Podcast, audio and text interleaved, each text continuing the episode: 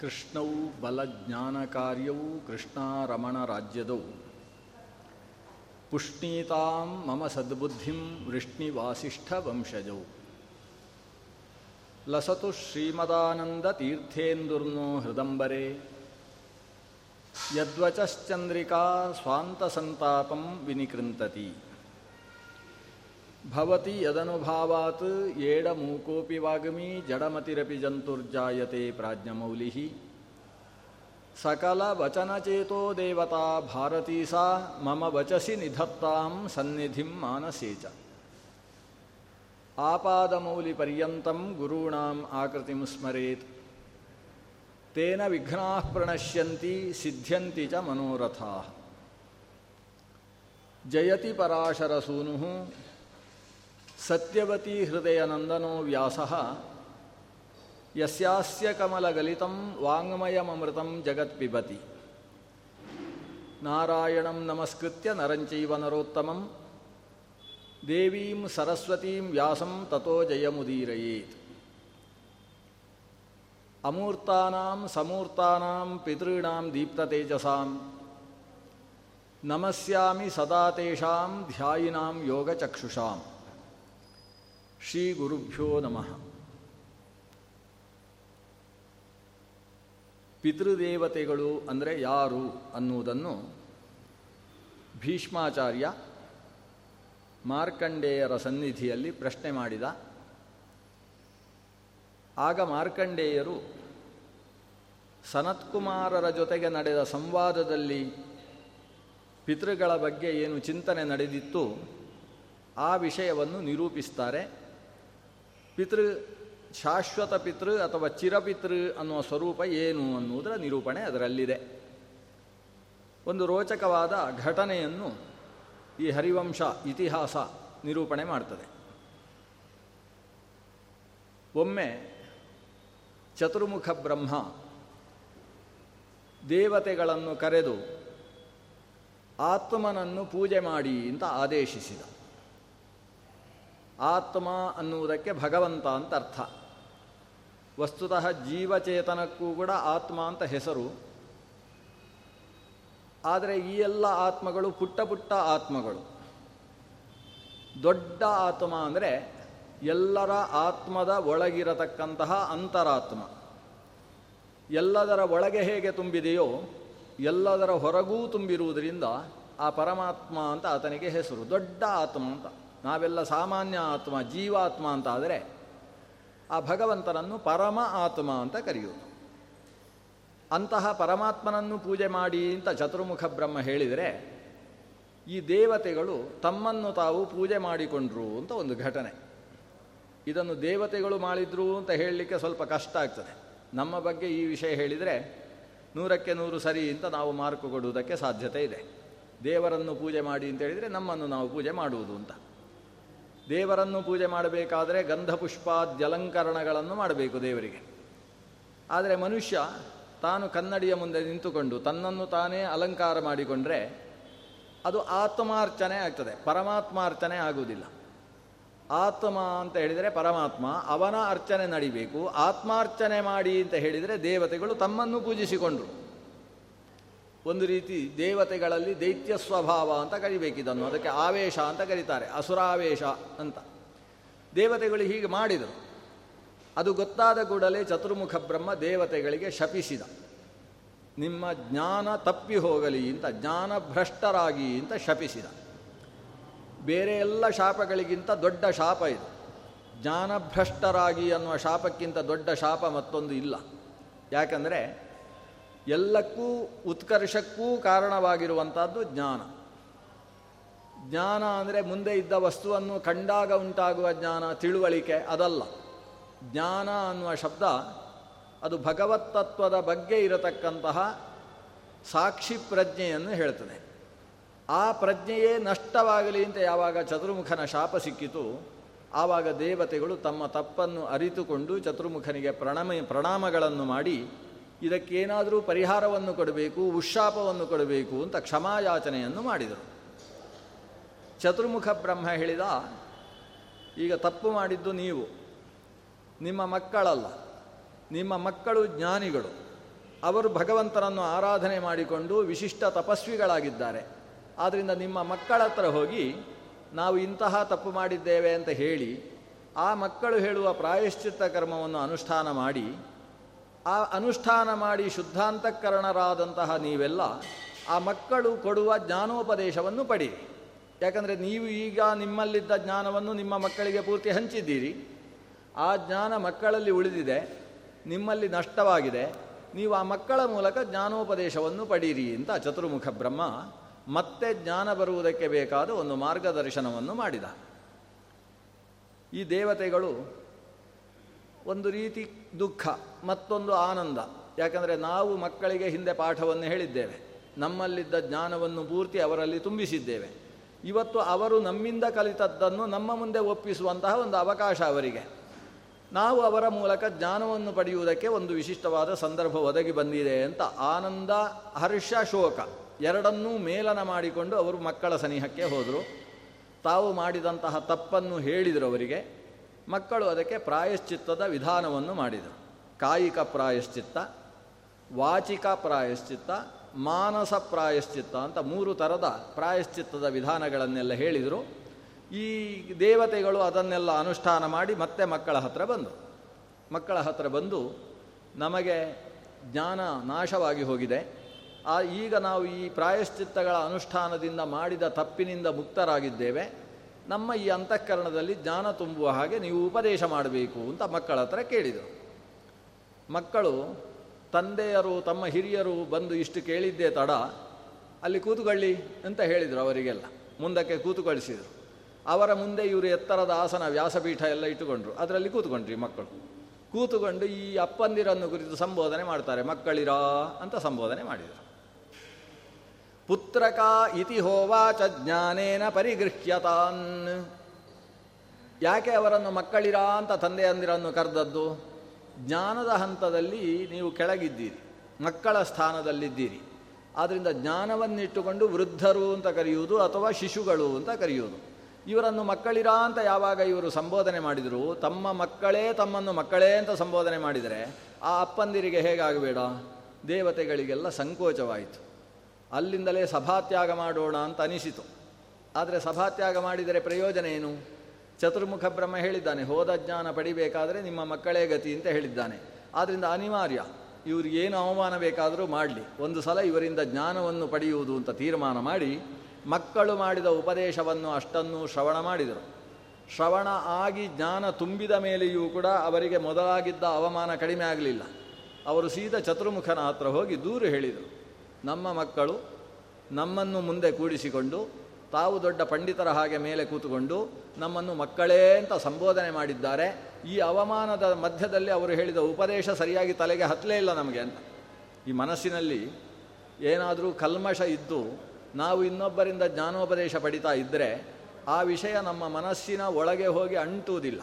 ಸುಮ್ಮನೆ ಕಿವಿಗೆ ಬರ್ತದೆ, ಕೆಲವರು ಹೇಳ್ತಾರಲ್ಲ, ಈ ಕಿವಿಯಲ್ಲಿ ಕೇಳುವುದು? ಆ ಕಿವಿಯಲ್ಲಿ ಬೀಳುವುದು ಅಂತ. ಅದು ನೇರ ಎರಡು ಕಿವಿಗಳನ್ನು ಕೊಟ್ಟಿದ್ದಾನಲ್ಲ ಭಗವಂತ. ವಸ್ತುತಃ ಯಾವ ರೀತಿ ಕೇಳಬೇಕು? ಎಡಗಿವಿಯಿಂದಲೂ ಒಳಗೆ ವಿಷಯಗಳ ಪ್ರವೇಶ ಆಗಬೇಕು. ಬಲಗಿವಿಯಿಂದಲೂ ವಿಷಯ ಪ್ರವೇಶ ಆಗಬೇಕು. ಎರಡೂ ಪ್ರವೇಶವಾದದ್ದು ಒಳಗೆ ಮಧ್ಯದಲ್ಲಿ ಬಂದು ತಾಗಬೇಕು. ಎರಡೂ ತಾಗಿ ಅದು ಕೆಳಕ್ಕಿಳಿಬೇಕು. ಕೆಳಕ್ಕಿಳಿದು ಒಳಗೆ ಮನಸ್ಸು ಅನ್ನುವ ಪಟಲದಲ್ಲಿ ತುಂಬಿ ಅಲ್ಲಿ ಒಂದು ಮಥನ ಮಾಡಬೇಕು. ದದಿಮಂಥನ ಮಾಡಿದ ಹಾಗೆ ಒಂದು ಮಥನ ನಡಿಬೇಕು. ಆ ಮಥನದಿಂದಾಗಿ ಹಿಂದೆ ತಿಳಿದಿದ್ದ ವಿಷಯ, ಈಗ ತಿಳಿದಿದ್ದ, ತಿಳಿದಿರ್ತಕ್ಕಂಥ ವಿಷಯ, ಇವೆಲ್ಲ ಸೇರಿ ಅಲ್ಲಿ ಪ್ರಶ್ನೆಗಳೋ, ಚಿಂತನೆಗಳೋ ನಡಿಬೇಕು. ನಡೆದು ಆ ವಿಷಯ ನಮ್ಮ ವಿಷಯ ಅಂತ ಆಗಬೇಕು. ಇಲ್ಲದೆ ಹೋದರೆ ಏನಾಗ್ತದೆ? ಅವರು ಹೀಗೆ ಹೇಳ್ತಾರೆ ಅಂತ ಇಷ್ಟೇ ನಮ್ಮ ವಿಷಯ ಎಲ್ಲವೂ.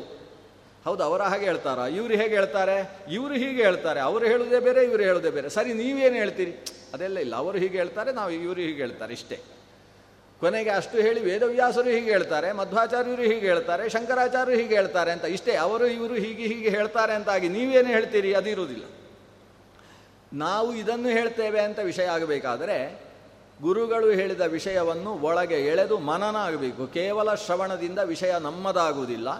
ಶ್ರವಣ ಅಷ್ಟೇ ಆದರೆ ಅವರ ವಿಷಯವಾಗಿರ್ತದೆ ಅದು ಎಲ್ಲಿಯಾದರೂ ನಾವು ಉಲ್ಲೇಖ ಮಾಡುವುದಕ್ಕೆ, ಕೋಟ್ ಮಾಡುವುದಕ್ಕೆ ಪ್ರಯೋಜಕವಾಗ್ತದೆಯೇ ಹೊರತು, ನಮ್ಮ ಅಂತಃಸತ್ವದಿಂದ ಹೊರಬಂದ ವಿಷಯವಾಗುವುದಿಲ್ಲ. ವಿಷಯವು ನಮ್ಮ ಅಂತಃಸತ್ವದಲ್ಲಿ ತುಂಬಬೇಕು ಅಂತಾದರೆ ವಿಷಯದ ಮಂಥನ ನಡೆಯತಕ್ಕದ್ದು. ಆದರೆ ಅದು ನಡೀತಾ ಇಲ್ಲ ನಮಗೆ. ಯಾಕಂದರೆ ಒಳಗಿಂದ ನನ್ನನ್ನು ಮಕ್ಕಳೇ ಅಂತ ಕರೆದಿದ್ದಾರೆ ನಮ್ಮ ಮಕ್ಕಳು. ಇವರ ಮಾತನ್ನು ಹೇಗೆ ನಾವು ಕೇಳುವುದು ಅಂತ ಒಳಗಿಂದ ಒಂದು ಹಮ್ಮು ಕೂತು ಬಿಟ್ಟಿದೆ ಈ ಕಾರಣದಿಂದ ಪೂರ್ತಿ ವಿಷಯ ಒಳಗೆ ಹೋಗಲಿಲ್ಲ. ಆದರೂ ನಮ್ಮ ಮಕ್ಕಳು ನಮ್ಮನ್ನು ಮಕ್ಕಳೇ ಅಂತ ಕರೆದದ್ದು ತಪ್ಪಲ್ವೇ ಅಂತ ತಮ್ಮ ಹಿರಿಯರಲ್ಲಿ ಹೋಗಿ ಚತುರ್ಮುಖನಲ್ಲಿ ದೂರಿದರು ಈ ಹಿರಿಯ ದೇವತೆಗಳು. ಆಗ ಚತುರ್ಮುಖ ಬ್ರಹ್ಮ ಹೇಳಿದ, ಅವರು ಹೇಳಿದ್ರಲ್ಲಿ ಏನು ತಪ್ಪಿದೆ? ಯಾವತ್ತೂ ಮಕ್ಕಳೇ ಅಂತ ಕರೆಯುವುದು ಜ್ಞಾನದ ದೃಷ್ಟಿಯಲ್ಲಿ ಕಿರಿಯರಾಗಿದ್ದಾಗ. ನೀವು ಮಾಡಿದ ಅಪಚಾರದ ಕಾರಣದಿಂದ. ಭಗವಂತನನ್ನು ಆರಾಧನೆ ಮಾಡಿ ಅಂತ ನಿಮಗೆ ಹೇಳಿದರೆ ನೀವು ನಿಮ್ಮನ್ನು ನೀವು ಆತ್ಮಾರ್ಚನೆ ಮಾಡಿಕೊಳ್ಳುವುದಕ್ಕೆ ಪ್ರಾರಂಭಿಸಿದರಲ್ಲ, ಎಷ್ಟು ಅನರ್ಥಕಾರಿಯಾದ ಕೆಲಸ ನೋಡಿ ಅದು. ಅದಕ್ಕೆ ಸಂಬಂಧಿಸಿದ ಹಾಗೆ ನೀವು ಜ್ಞಾನವರ್ಜಿತರಾಗಿ ಬಿದ್ದಂತಹ ಸಂದರ್ಭದಲ್ಲಿ ನಿಮ್ಮನ್ನು ಮಕ್ಕಳೇ ಅಂತ ಕರೆಯದೆ ಇನ್ನೇನು ಕರಿಬೇಕು? ಅವರು ಕರೆದದ್ದು ಸರಿಯಾಗಿದೆ. ಪುತ್ರಕಾಹ ಅಂತ ಅವರೇನು ಕರೆದಿದ್ದಾರೆ? ನೋಡಿ, ಪುತ್ರ ಅನ್ನುವ ಶಬ್ದಕ್ಕೂ ಪುತ್ರಕ ಅನ್ನುವ ಶಬ್ದಕ್ಕೂ ಸ್ವಲ್ಪ ಅರ್ಥ ವ್ಯತ್ಯಾಸ ಇದೆ. ಬಾಲ ಅನ್ನುವ ಶಬ್ದಕ್ಕೂ ಬಾಲಕ ಅನ್ನುವ ಶಬ್ದಕ್ಕೂ ಅರ್ಥ ವ್ಯತ್ಯಾಸ ಇದೆ. ಈ ಕ ಅನ್ನುವ ಶ, ಒಂದು ಸೇರಿಕೊಳ್ಳುವುದು ಯಾವಾಗ ಅಂದರೆ ಇನ್ನಷ್ಟು ನಿಕೃಷ್ಟ ಅನ್ನೋ ಅರ್ಥದಲ್ಲಿ. ವೃಕ್ಷ ಅಂದರೆ ಮರ ಅಂತ ಅರ್ಥ.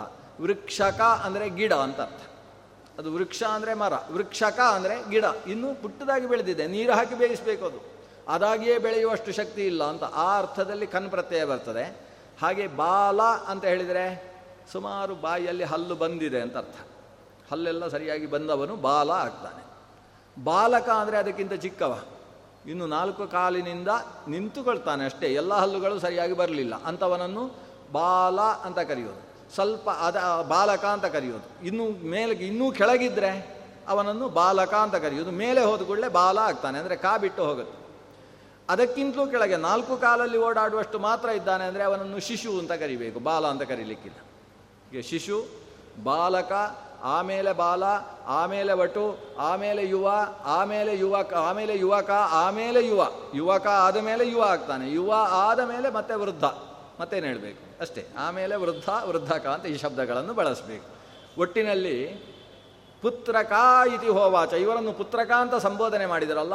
ಅಯ್ಯೋ, ಪುಟ್ಟ ಪುಟ್ಟ ಮಕ್ಕಳೇ ಅಂತ ಸಂಬೋಧನೆ ಮಾಡಿದ್ದನ್ನು ಕೇಳಿ ಇವರಿಗೆ ತುಂಬ ಬೇಸರವಾಗಿತ್ತು. ಚತುರ್ಮುಖ ಹೇಳಿದ, ಅವರು ಸಾರಿ, ಮಾಡಿದ್ದು ಸರಿಯಾಗಿದೆ. ಸರಿಯಾಗಿದೆ ಯಾಕೆ? ಯಾರು ಏನು ಮಾತಾಡಬೇಕಾದರೂ ಅದರ ಹಿನ್ನೆಲೆಯಲ್ಲಿ ಭಗವಂತ ಕೂತು ಮಾತಾಡಿಸ್ತಾನೆ. ನಿಮ್ಮ ಮಕ್ಕಳು ದೊಡ್ಡ ಜ್ಞಾನಿಗಳು. ದೊಡ್ಡ ಜ್ಞಾನಿಗಳಾದ ಅವರು ತಂದೆಯರು ಅನ್ನುವ ಗೌರವವನ್ನು ನಿಮ್ಮಲ್ಲಿ ಹೊಂದಿದ್ದೂ ಕೂಡ ನಿಮ್ಮನ್ನು ಕೂಡಿಸಿಕೊಂಡು ಪುತ್ರಕಾಂತ ಸಂಬೋಧನೆ ಮಾಡ್ತಾರೆ ಅಂದರೆ ಅದರ ಹಿನ್ನೆಲೆಯಲ್ಲಿ ಭಗವಂತ ಆ ರೀತಿ ನುಡಿಸಿದ್ದಾನೆ ಅಂತ ಅರ್ಥ. ಯಾಕೆ ನುಡಿಸಿದ್ದಾನೆ? ಇದಕ್ಕೊಂದು ಹಿನ್ನೆಲೆ ಇದೆ. ಏನು? ನಿಮ್ಮನ್ನು ಅವರು ಪುತ್ರಕಾಂತ ಕರೆದ್ರೆ ಅವರು ನಿಮಗೇನಾಗಬೇಕು? ನಿಮಗೆ ಪಿತೃಗಳಾಗಬೇಕಲ್ವಾ? ಆದ್ದರಿಂದ ನಿಮ್ಮ ಮಕ್ಕಳು ನಿಮಗೆ ಪಿತೃಗಳಾಗಿದ್ದಾರೆ ಈಗ.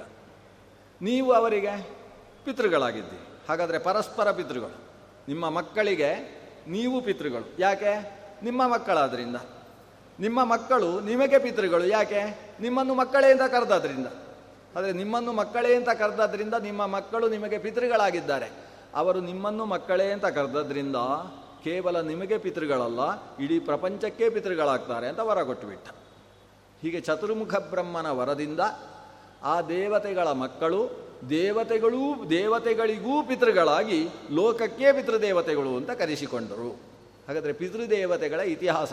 ತುಂಬ ಉದ್ದ ಉಂಟು, ನಾನು ಸಂಕ್ಷೇಪ ಹೇಳಿ ಯಾರು ಪಿತೃದೇವತೆಗಳು ಅಂತ ಕೇಳಿದರೆ ದೇವತೆಗಳ ಮಕ್ಕಳು ಅಂತ ಹೇಳಬೇಕು. ಆ ದೇವತೆಗಳ ಮಕ್ಕಳು ಹೇಗೆ ಪಿತೃಗಳಾದರು? ಅಂದರೆ ಅವರು ತಮ್ಮ ಅಪ್ಪಂದಿರಿಗೆ ಪಿತೃಗಳಾದ್ದರಿಂದ ನಮಗೆಲ್ಲ ಪಿತೃಗಳಾದರು.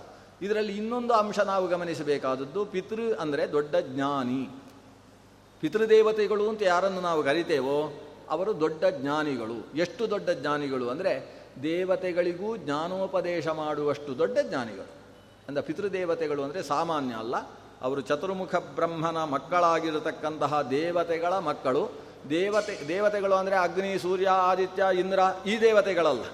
ನಾವು ಹೆಸರು ಹೇಳದೇ ಇದ್ದ ನವಕೋಟಿ ದೇವತೆಗಳಿದ್ದಾರಲ್ಲ, ಆ ದೇವತೆಗಳ ಮಕ್ಕಳು ದೇವತೆಗಳಿಗೆ ಜ್ಞಾನೋಪದೇಶವನ್ನು ಮಾಡಿದವರು. ಅಂದರೆ ಇಂದ್ರಾದಿ ದೇವತೆಗಳಿಗೆ ಜ್ಞಾನೋಪದೇಶ ಮಾಡಿದ್ದಲ್ಲ. ತಾರತಮ್ಯ ಕಕ್ಷೆಯಲ್ಲಿ ಎತ್ತರದ ದೇವತೆಗಳಿಗೆ ಜ್ಞಾನೋಪದೇಶ ಮಾಡಿದವರಲ್ಲ.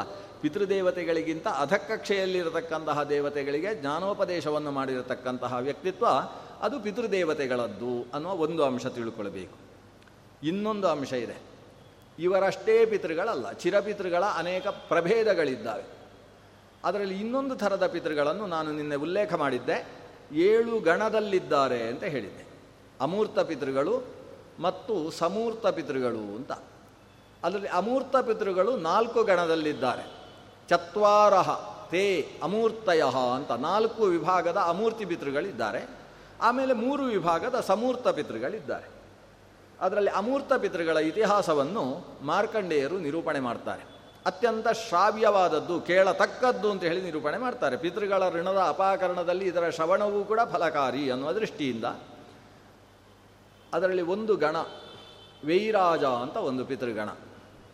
ಈ ಪಿತೃಗಳನ್ನು ವೈರಾಜರು ಅಂತ ಕರೆಯುವುದು ಯಾಕೆ? ವಿರಾಜನ ಮಕ್ಕಳಾದ್ದರಿಂದ ವೈರಾಜ ಅಂತ ಕರೆಯೋದು.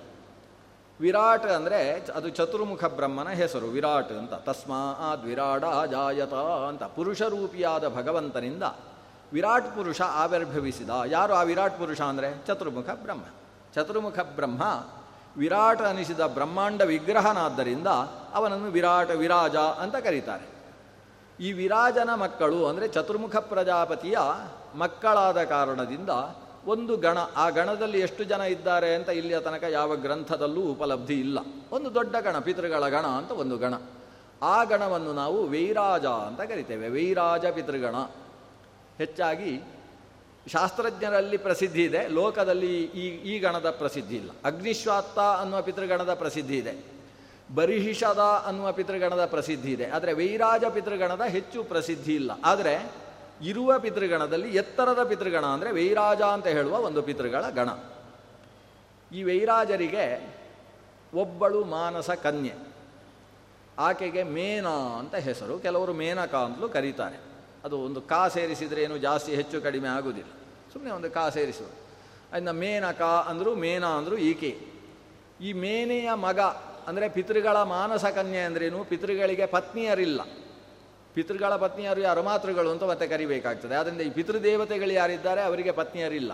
ಅವರು ತಾವು ಮನಸ್ಸಿನಲ್ಲಿ ಒಂದು ಹುಟ್ಟಲಿ ಅಂತ ಆಲೋಚನೆ ಮಾಡಿದರೆ ಹುಡ್ತಾರೆ. ಆ ರೀತಿ ಆ ಗಣದಲ್ಲಿ ಆವಿರ್ಭವಿಸಿದಂತಹ ಒಬ್ಬಳು ಪಿತೃಮಾನಸ ಕನ್ಯೆ, ಆಕೆಗೆ ಮೇನೆ ಅಂತ ಹೆಸರು.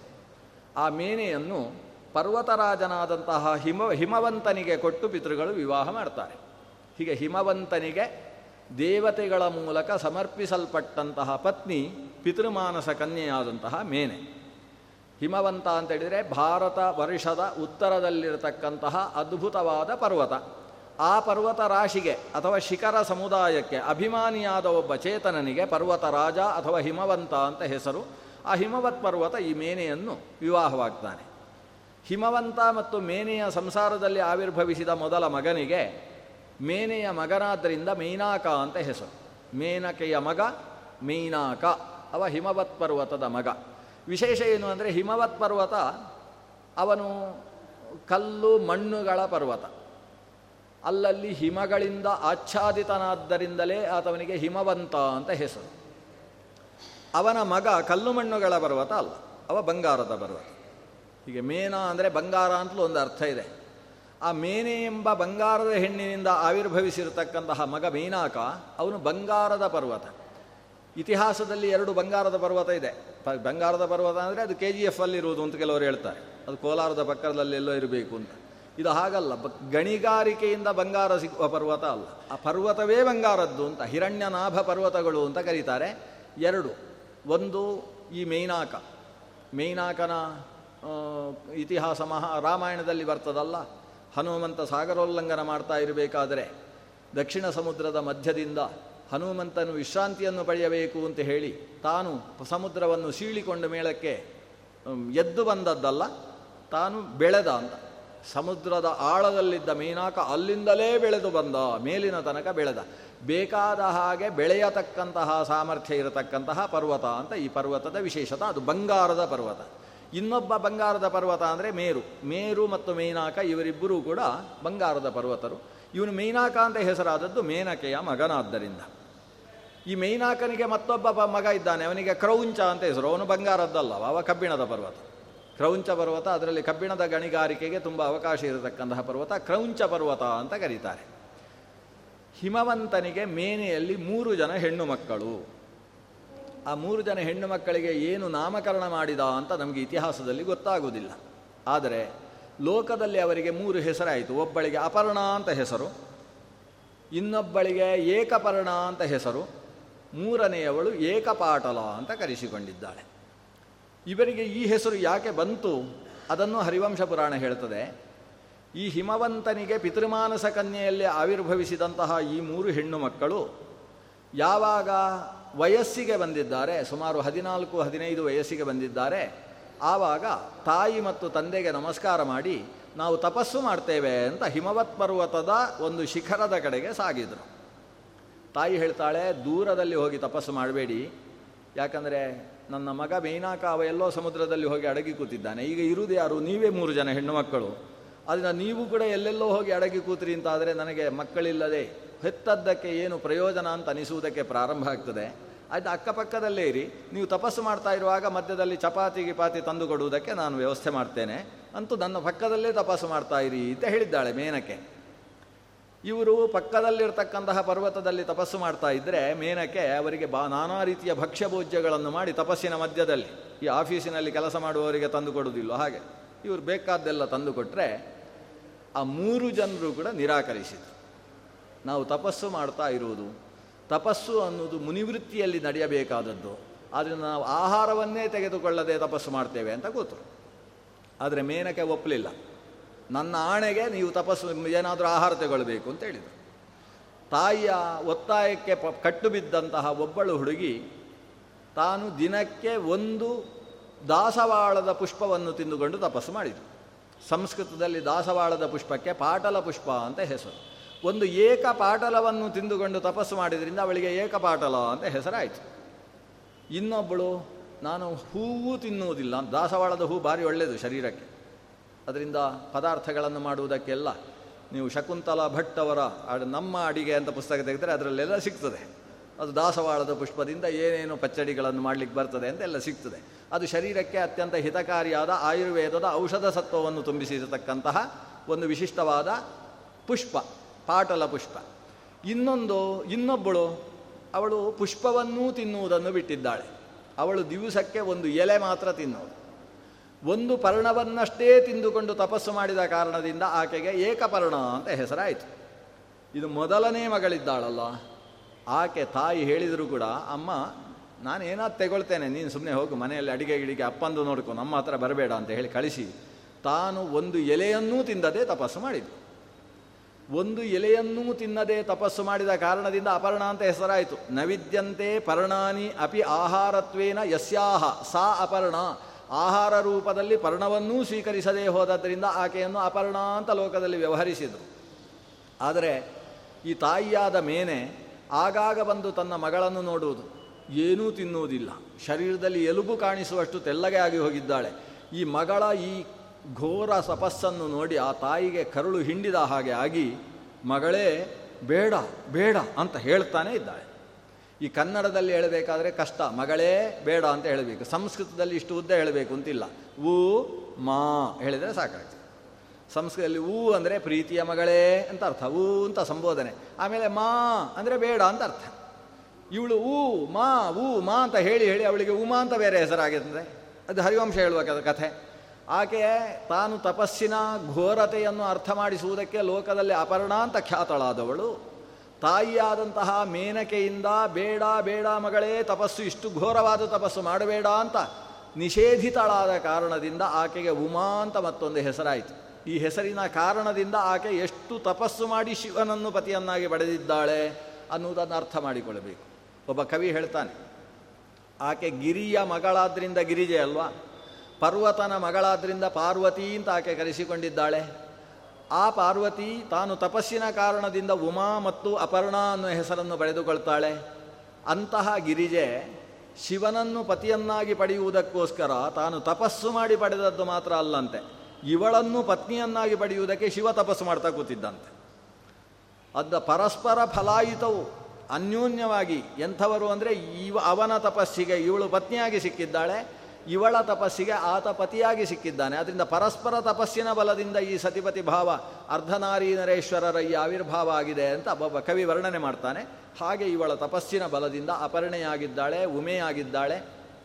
ಇದರಲ್ಲಿ ಏಕಪಾಟಲೆಯನ್ನು ಜೈಗೀಶವ್ಯ ಅನ್ನುವ ಮಹರ್ಷಿಗೆ ಕೊಟ್ಟು ವಿವಾಹ ಮಾಡಿದ ಹಿಮವಂತ. ಏಕಪರ್ಣೆಯನ್ನು ಅಸಿತದೇವಲ ಅಂತ ಒಬ್ಬ ಮಹರ್ಷಿ, ಆತ ಋಗ್ವೇದದಲ್ಲಿ ಅನೇಕ ಮಂತ್ರಗಳನ್ನು ಕಂಡಿರತಕ್ಕಂಥವ, ಪವಮಾನ ಸೂಕ್ತದಲ್ಲಿ ಅನೇಕ ಮಂತ್ರಗಳ ದ್ರಷ್ಟಾರ ಕಾಶ್ಯಪೋಸಿತ ಅಂತ ಕರೀತಾರೆ ಅವನು ಅಸಿತ ದೇವಲ ಈ ಅಸಿತ ದೇವಲನಿಗೆ ಕೊಟ್ಟು ಏಕಪಾಟಲೆಯನ್ನು ವಿವಾಹ ಮಾಡಿದ್ದಾರೆ. ಇನ್ನು ಉಳಿದದ್ದು ಅಪರ್ಣೆ, ಅದು ತಪಸ್ಸಿನ ಬಲದಿಂದ ಶಿವ, ಆಕೆಯನ್ನು ತಾನೇ ಸ್ವೀಕಾರ ಮಾಡ್ತಾನೆ. ಅಪರ್ಣೆ ಮತ್ತು ಶಿವನ ಸಂಸಾರದಲ್ಲಿ ಷಣ್ಮುಖನ ಆವಿರ್ಭಾವವಾಗ್ತದೆ. ವಸ್ತುತಃ ಇದೆಲ್ಲ ಕಥೆ ಕೇಳಬೇಕು ಅಂತ ಹೇಳಿದ್ದಾರೆ. ಅದಕ್ಕೋಸ್ಕರ ನಾನು ಕಥೆ ಹೇಳಬೇಕು. ಹರಿವಂಶ ಪುರಾಣದಲ್ಲಿ ಪಿತೃಕಲ್ಪದ ಕಥೆ ಇದು. ಷಣ್ಮುಖನ ಆವಿರ್ಭಾವ. ಶಿವ ಮತ್ತು ಪಾರ್ವತಿಯರು ದೀರ್ಘಕಾಲದ ತಪಸ್ಸಿನ ಬಲದಿಂದ ಯಾವಾಗ ದಾಂಪತ್ಯವನ್ನು ಆರಂಭ ಮಾಡಿದರೂ ಆವಾಗ ಇವರಿಬ್ಬರ ಸಂಯೋಗ ದೀರ್ಘಕಾಲವಾಗಿ ನಡೀತಂತೆ. ದೇವತೆಗಳು ಕಾಯ್ತಾ ಇದ್ದಾರೆ, ಯಾವಾಗ ಈ ಪಾರ್ವತಿಯಲ್ಲಿ ನಮಗೊಂದು ಮಗು ಆಗ್ತದೆ ಅಂತ, ನಮಗೆ ಮಗು ಅಂತ ಅವರು ಆಲೋಚನೆ ಮಾಡ್ತಾ ಇದ್ದಾರೆ. ಕಾರಣ ಏನು ಅಂದರೆ, ದೇವಲೋಕದಲ್ಲಿ ತಾರಕಾಸುರ ಅಂತಕ್ಕಂತಹ ಒಬ್ಬ ಅಸುರ ದೇವತೆಗಳನ್ನು ಹಿಗ್ಗಾಮುಗ್ಗ ಥಳಿಸಿ ಊರಿನಿಂದ ಪರ ಊರಿಗೆ ಓಡಿ, ಓಡಿಸಿ ತಾನು ಸಿಂಹಾಸನದಲ್ಲಿ ಕೂಡುವಷ್ಟು ಗರ್ವಿಷ್ಠನಾಗಿ ನಿಂತಿದ್ದಾನೆ. ಅವನನ್ನು ಸಾಯಿಸುವುದು ಹೇಗೆ ಅಥವಾ ಓಡಿಸುವುದು ಹೇಗೆ, ಗೆಲ್ಲುವುದು ಹೇಗೆ ಅನ್ನೋ ಪ್ರಶ್ನೆಗೆ ಇದ್ದವು ಏಕೈಕ ಉತ್ತರ ಅಂದರೆ ಅದು ಶಿವನಿಗೆ ಮಗ ಆಗಿ ಹುಟ್ಟಬೇಕು ಅಂತ. ಅವನು ತಪಸ್ಸು ಮಾಡಿ ವರ ಕೇಳಿದ್ದು, ನಾನು ಯಾರಿಂದಲೂ ಸೋಲಬಾರ್ದು. ಹಾಗೆ ವರ ಕೊಡುವುದಕ್ಕೆ ಬರುವುದಿಲ್ಲ ಅಂತೇಳಿದರೆ ಕೊನೆಗೆ ವರ ಏನು? ಹಾಗಾದರೆ ಶಿವನ ಮಗನಿಂದ ನನಗೆ ಮರಣ ಆಗಬಹುದು ಬೇರೆ ಯಾರಿಂದಲೂ ಆಗಬಾರ್ದು. ಅವನಿಗೆ ಅಷ್ಟು ಧೈರ್ಯ ಏನು? ಶಿವನಿಗೆ ಮಗ ಹುಟ್ಟಲಿಕ್ಕೆ ಸಾಧ್ಯ ಇಲ್ಲ ಅಂತ ತೀರ್ಮಾನ ಮಾಡಿಬಿಟ್ಟಿದ್ದಾನೆ. ಅದಕ್ಕೆ ಕಾರಣ ಏನು ಅಂತ ಹೇಳಿದರೆ, ಯಾವಾಗ ಪಾರ್ವತಿಯ ತಪಸ್ಸಿಗೆ ಒಲಿದು ಶಿವ ಹತ್ತಿರಕ್ಕೆ ಬರುವಾಗ ಪಾರ್ವತಿ ಶಿವಲಿಂಗಕ್ಕೆ ಹಾಕಿದ್ದ ಮಾಲೆಯನ್ನು ಸಾಕ್ಷಾತ್ತಾದ ಶಿವನ ಕಂಠಕ್ಕೆ ಹಾಕಬೇಕು ಅಂತ ಮಾಲೆಯನ್ನು ಹಿಡಿದು ಬರುವ ಹೊತ್ತಿಗೆ ದೇವತೆಗಳಿಂದ ಪ್ರೇರಿತನಾದಂತಹ ಕಾಮ ಅಥವಾ ಮನ್ಮಥ ತನ್ನ ಪಂಚಶರಗಳನ್ನು ಕೂಡ ಇಕ್ಷುಧನುಸ್ಸಿನಲ್ಲಿ ಹೂಡಿ ಏಕಕಾಲದಲ್ಲಿ ಇವರಿಬ್ಬರ ಮೇಲೆ ಪ್ರಯೋಗ ಮಾಡಿದ್ನೋ, ಆವಾಗ ಶಿವ ತಾನು ತನ್ನ ನೆತ್ತಿಯ ಕಣ್ಣನ್ನು ಬಿಟ್ಟು ಆ ಕಾಮನನ್ನು ದಹನವಾಗಿಸಿ ದಗ್ಧ ಕಾಮನನ್ನಾಗಿಸಿ ಬಿಟ್ಟಿದ್ದ ಕಾಮನನ್ನು ಸಿಟ್ಟು ಸಿಟ್ಟಿನಿಂದ ಕೊಂದಂತಹ ಶಿವ, ನನ್ನ ಊರ್ಧ್ವರೇತಸ್ಕತೆಗೆ ಪ್ರತಿಬಂಧಕ ಮಾಡಿರತಕ್ಕಂತಹ ಆ ವಿಷ್ಣು ತನೆಯನಾದಂತಹ ಕಾಮನನ್ನು ಉಳಿಸಲಾರೆ ಅಂತ ಸುಟ್ಟು ಹಾಕಿದಂತಹ ಆ ನಿಟಿಲ ನೇತ್ರ ಶಿವ, ಅವತ್ತು ಉಂಟಾದ ಕೋಪದ ನಂತರ ನಾನು ಯಾರನ್ನೂ ವಿವಾಹವಾಗುವುದಿಲ್ಲ ಅಂತ ಕೂತುಬಿಟ್ಟಿದ್ದಾನೆ. ಕಾಮನನ್ನೇ ಗೆದ್ದವನಾದ್ರಿಂದ ಅವನಿಗೆ ಮದುವೆ ಆಗಲಿಕ್ಕೆ ಸಾಧ್ಯ ಇಲ್ಲ ಅಂತ ತೀರ್ಮಾನ ಆಗಿದೆ. ಇವನಿಗೆ ತಾರಕಾಸುರನಿಗೆ ಆದ್ದರಿಂದ ಶಿವನಿಗೆ ಯಾರೂ ಮಕ್ಕಳು ಹುಟ್ಟುವುದಕ್ಕೆ ಸಾಧ್ಯ ಇಲ್ಲ. ಯಾಕಂದರೆ ಕಾಮನೇ ಇಲ್ಲ ಅಂದಮೇಲೆ ಇನ್ನು ಯಾರಿಗೆ ಮಕ್ಕಳು ಹುಟ್ಟುವುದಕ್ಕೆ ಸಾಧ್ಯ ಪ್ರಪಂಚದಲ್ಲಿ? ಹೀಗೆ ಆಲೋಚನೆ ಮಾಡಿ, ಶಿವನ ಮಗನಿಂದಾದರೆ ನಾನು ಸಾಯಬಹುದು ಅಂತ ಕೇಳಿದ್ದ. ಅದಕ್ಕೋಸ್ಕರ ದೇವತೆಗಳು ಈಗ ಶಿವನನ್ನು, ಶಿವ ಗಿರಿಜೆಯನ್ನು ವರಿಸುವುದಕ್ಕೆ ಬೇಕಾಗಿಯೇ ಅನೇಕ ಪುಣ್ಯಕರ್ಮಗಳನ್ನು ನಡೆಸಿದ್ದಾರೆ. ಈವಾಗ ಶಿವಪಾರ್ವತಿಯರ ವಿವಾಹವಾದ ಮೇಲೆ ಆದಷ್ಟು ಬೇಗ ಇವರಿಗೊಬ್ಬ ಮಗ ಹುಟ್ಟಬೇಕು, ಅವನ ಮೂಲಕ ನಮಗೆ ತಾರಕಾಸುರನಿಂದ ಉಂಟಾದ ತೊಂದರೆಯ ಪರಿಹಾರ ಆಗಬೇಕು ಅಂತ ದೇವತೆಗಳು ನಿರೀಕ್ಷೆಯಲ್ಲಿದ್ದಾರೆ. ಆದರೆ ಅದೆಷ್ಟೋ ವರ್ಷಗಳಾದರೂ ಶಿವಪಾರ್ವತಿಯರಲ್ಲಿ ಸಂತಾನ ಆಗದೇ ಇರುವುದನ್ನು ಕಂಡು, ಇವರಿಬ್ಬರು ಸಂಯುಕ್ತರಾಗಿರತಕ್ಕಂತಹ ಕಾಲದಲ್ಲಿ ಯಾರಾದರೂ ಹೋಗಿ ಅವರಿಗೆ ಉಪದ್ರವ ಮಾಡಿದರೆ ಸಂತಾನ ಆಗ್ತದೆ ಅಂತ ತೀರ್ಮಾನ ಮಾಡಿ, ಶಿವಪಾರ್ವತಿಯರು ಸಂಯುಕ್ತರಾಗಿರುವಾಗ ಅಲ್ಲಿ ಅಗ್ನಿಯನ್ನು ಕಳಿಸಿಕೊಡ್ತಾರೆ. ಅಗ್ನಿ ಯಾರು ಎಲ್ಲಿದ್ದಾಗಲೂ ಪ್ರವೇಶ ಮಾಡಬಹುದು ಅಂತ, ಅಗ್ನಿಗೆ ದೋಷ ಇಲ್ಲ ಅಂತ ಒಂದುಂಟು. ಹಾಗೆ ಅಗ್ನಿ ಪ್ರವೇಶ ಮಾಡಿದ, ಪ್ರವೇಶ ಮಾಡಿದಾಗ ಶಿವ ಅಗ್ನಿ ಪ್ರವೇಶಿಸಿದ ಅಂತ ದೂರವಾದ, ದೂರವಾದಂತಹ ಸಂದರ್ಭದಲ್ಲಿ ಶಿವನಲ್ಲಿದ್ದಂತಹ ರೇತಶಕ್ತಿ ಅನ್ನೋದು ಭೂಮಿಯಲ್ಲಿ ಪತಿತವಾಯಿತು. ಇದರಿಂದಾಗಿ ಪಾರ್ವತಿ ದೇವಿಗೆ ಸಿಟ್ಟು ಬರ್ತದೆ. ನಾವಿಬ್ಬರು ಜೊತೆಗಿರಬೇಕಾದರೆ ಇವನು ಮೂರನೆಯವ ಪ್ರವೇಶ ಮಾಡಿದ್ರಿಂದ ಅಲ್ವಾ?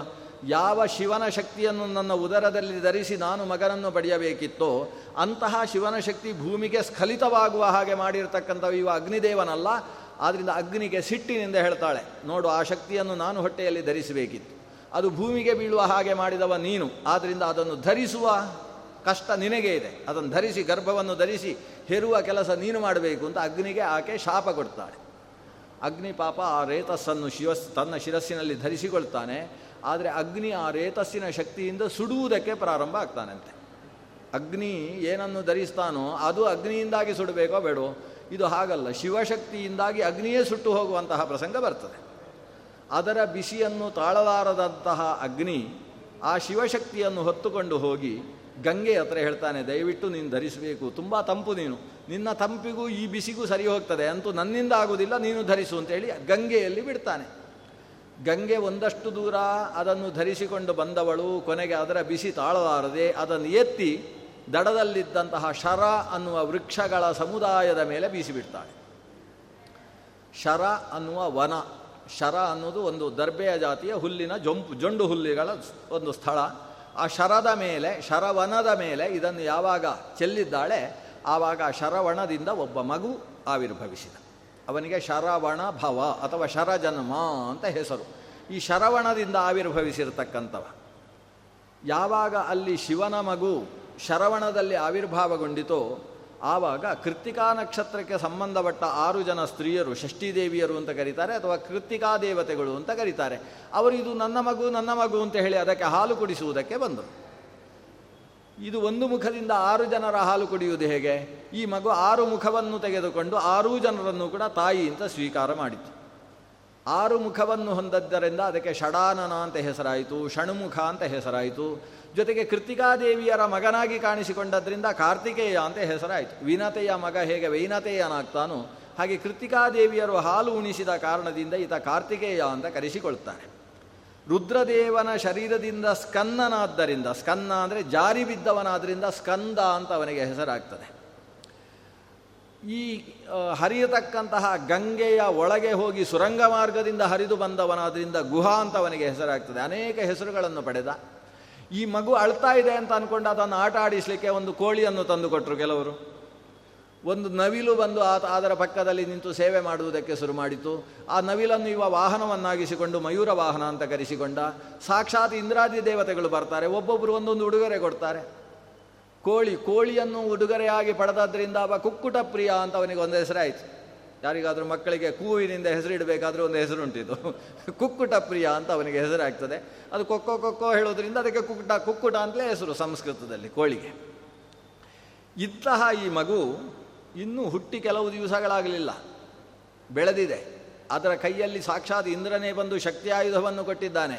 ಈ ಮಗು ಇಂದ್ರನಿಗೆ ಹೇಳ್ತದೆ, ನನ್ನನ್ನು ನೀವೇನಾದರೂ ಕೆಲಸಕ್ಕೆ ಬೇಕಾದರೆ ಸೇರಿಸಿಕೊಳ್ಬೋದು ನಾನು ಮಹಾ ಸಮರ್ಥ ಇದ್ದಾನೆ. ಯಾರನ್ನು ಬೇಕಾದರೂ ಅಡ್ಡ ಹಾಕಬಲ್ಲೆ. ಬೇಕಾದ್ರೆ ನೀವೆಲ್ಲ ಇಷ್ಟು ಉಡುಗೊರೆ ಕೊಟ್ಟದ್ರಿಂದ ನಾನು ನಿಮ್ಮವನಾಗಿದ್ದೇನೆ. ಎಲ್ಲಿ ಬೇಕಾದರೂ ಸೇರಿಸಿಕೊಳ್ಳಬಹುದು ಆಗ ಇಂದ್ರ ಹೇಳ್ತಾನೆ, ನಮಗೆ ದೇವಸೇನೆಗೆ ಒಬ್ಬ ಅಧಿಪತಿ ಇಲ್ಲ. ಮೊನ್ನೆ ಮೊನ್ನೆಯ ತನಕ ಒಬ್ಬ ಅಧಿಪತಿ ಇದ್ದ ಮಾಂಧಾತೃ ಅಂತ ಅವನ ಹೆಸರು. ಆದರೆ ನೀನು ಹುಟ್ಟಿದ ವಿಷಯ ಕೇಳಿ ನಾವು ಅವರಿಗೆ ರಿಟೈರ್ಮೆಂಟ್ ಕೊಟ್ಟದ್ದು, ಐಚ್ಛಿಕವಾಗಿ. ಈಗಲೇ ನೀವು ರಿಟೈರ್ಮೆಂಟ್ ತಗೊಳ್ಬೋದು ಅಂತ ಕಳಿಸಿ ಆಗಿದೆ.